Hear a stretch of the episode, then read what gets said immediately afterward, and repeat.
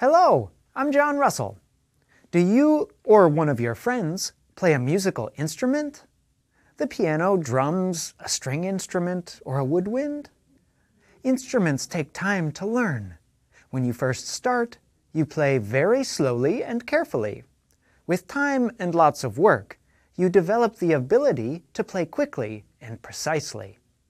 The same is true of language. When you first speak in a new language, you might have trouble making sounds or using the correct voice movements. So, what do instruments and pronunciation have in common? A useful way to become better at both is to practice slowly.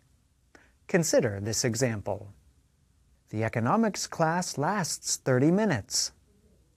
There are some sound combinations in the sentence that are likely difficult for you. The economics class lasts 30 minutes. The economics class lasts 30 minutes.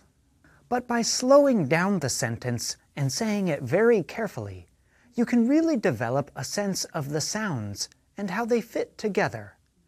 Like this. The economics class lasts 30 minutes.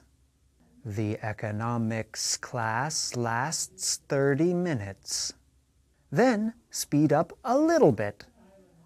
The economics class lasts 30 minutes.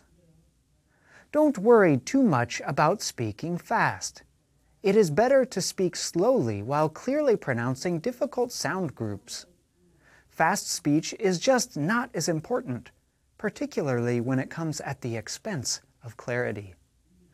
That's all for today. Keep up the good work.